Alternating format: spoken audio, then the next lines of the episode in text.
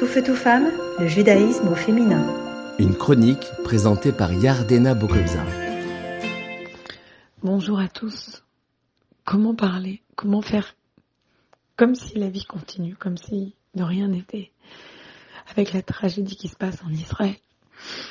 On a appris malheureusement pendant Shabbat ce qui se passait pendant la fête, la fête qui était censée être le jour le plus joyeux de la fête juive, Simchat Torah, et qui s'est retourné en un jour de tristesse. On a passé notre journée à pleurer, on a passé notre journée à prier.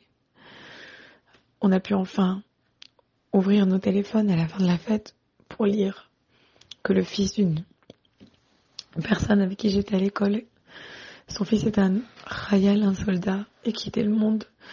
Pour lire que le sergent, un autre ami, a quitté le monde.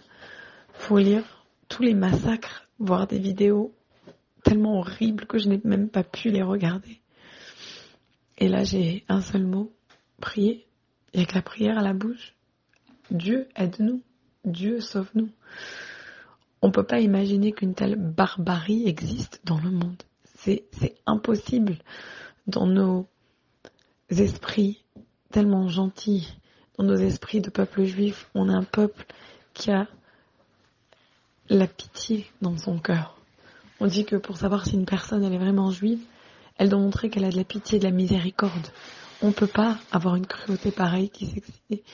C'est impossible. Alors aujourd'hui, je voudrais vous demander de me joindre pour prier, pour demander à Dieu de nous sauver, pour demander à Dieu de libérer tous ceux qu'ils ont amenés avec eux, tous les captifs, pour demander à Dieu de protéger notre peuple.